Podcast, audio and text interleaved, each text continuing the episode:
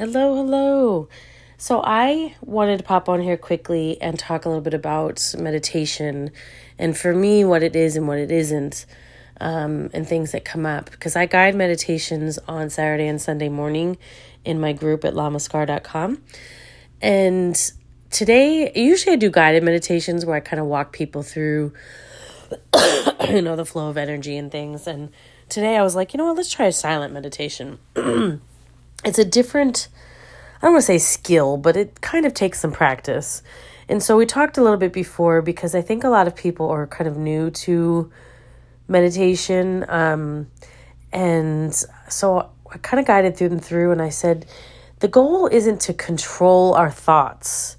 The goal is to allow them and not attach to them.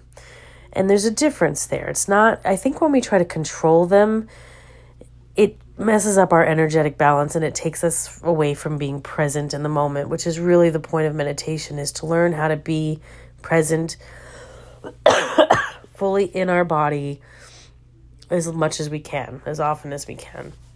And so it's kind of training our body to be receiving our present state if if that makes any sense.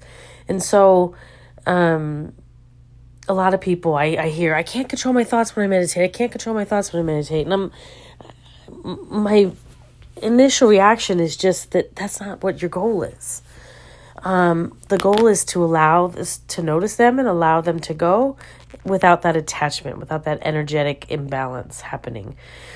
So if you find that you're trying to control your thoughts, um, try to let go of that. Try to, what I suggested to my group was to notice the thought put it in a bubble and allow the bubble to float away. In fact, I've done a couple of um, guided meditations where that's basically what we do. We visualize wrapping this thought in a bubble and letting it float away, detaching it from our energy field, detaching it from our heart, wherever it is stuck in our body, and allowing it to float off, float off, float off, float off, um, until it's it's detached a lot of what holds us down, holds us back, is these thoughts that we are guided by these these programs that we believe are true.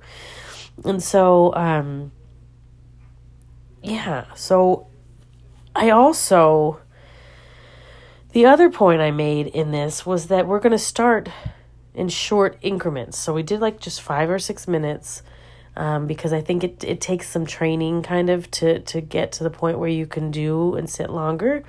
But I also, here's something where I tend to differ from a lot of people in the meditation world, don't think you need to spend hours in meditation to have it be useful. I can be in deep meditation in three breaths. And if that's all I need to get super focused and be present, that's great because then I can be meditating while I'm working. I can be meditating while I'm di- dealing with someone difficult.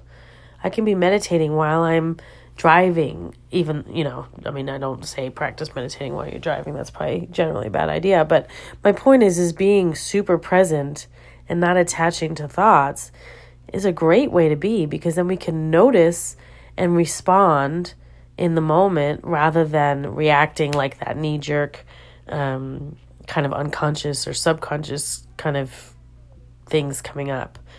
Um, so it's okay to practice short increments. If you can get into a really nice deep meditation in five minutes, that's fantastic. Because then, if you have a quick break at work, you can go off and take a few breaths and take it five minutes, or two minutes, or three minutes. And that way, you can be in meditation more frequently throughout your day, which will keep you present more frequently, um, and it'll keep you in a better energetic state, I think. Now, this is all just my perspective on it. This is from my years of experience doing it. Um, it really does help me. Um, and so I just wanted to share that with my group, and I figured I'd come on here and share that with you all. It's almost like giving yourself permission I remember I used to belong to a Buddhist group when I lived in Las Vegas way back like 20 years ago almost. Oh, excuse me, I have a cold. My nose is ready. um, but I belonged to this Buddhist group, and this one lady kind of latched on to me, which was fine. She was she was being very helpful and thought she was you know guiding me and stuff. And she said at one point, she said, "Your goal should be to chant for two hours a day."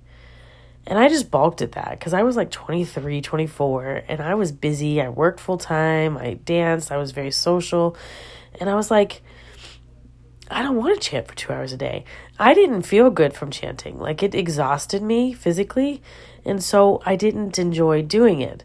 Um, I love Buddhism. I think it's beautiful. But for me, that practice part of it wasn't in alignment energetically for me.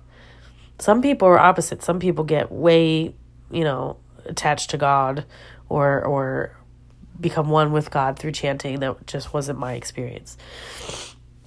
And so when she kept pushing, that should be your goal, that's your goal, that's your goal, that's your goal, I was like, you know what, lady? It's not my goal, it's your goal for me.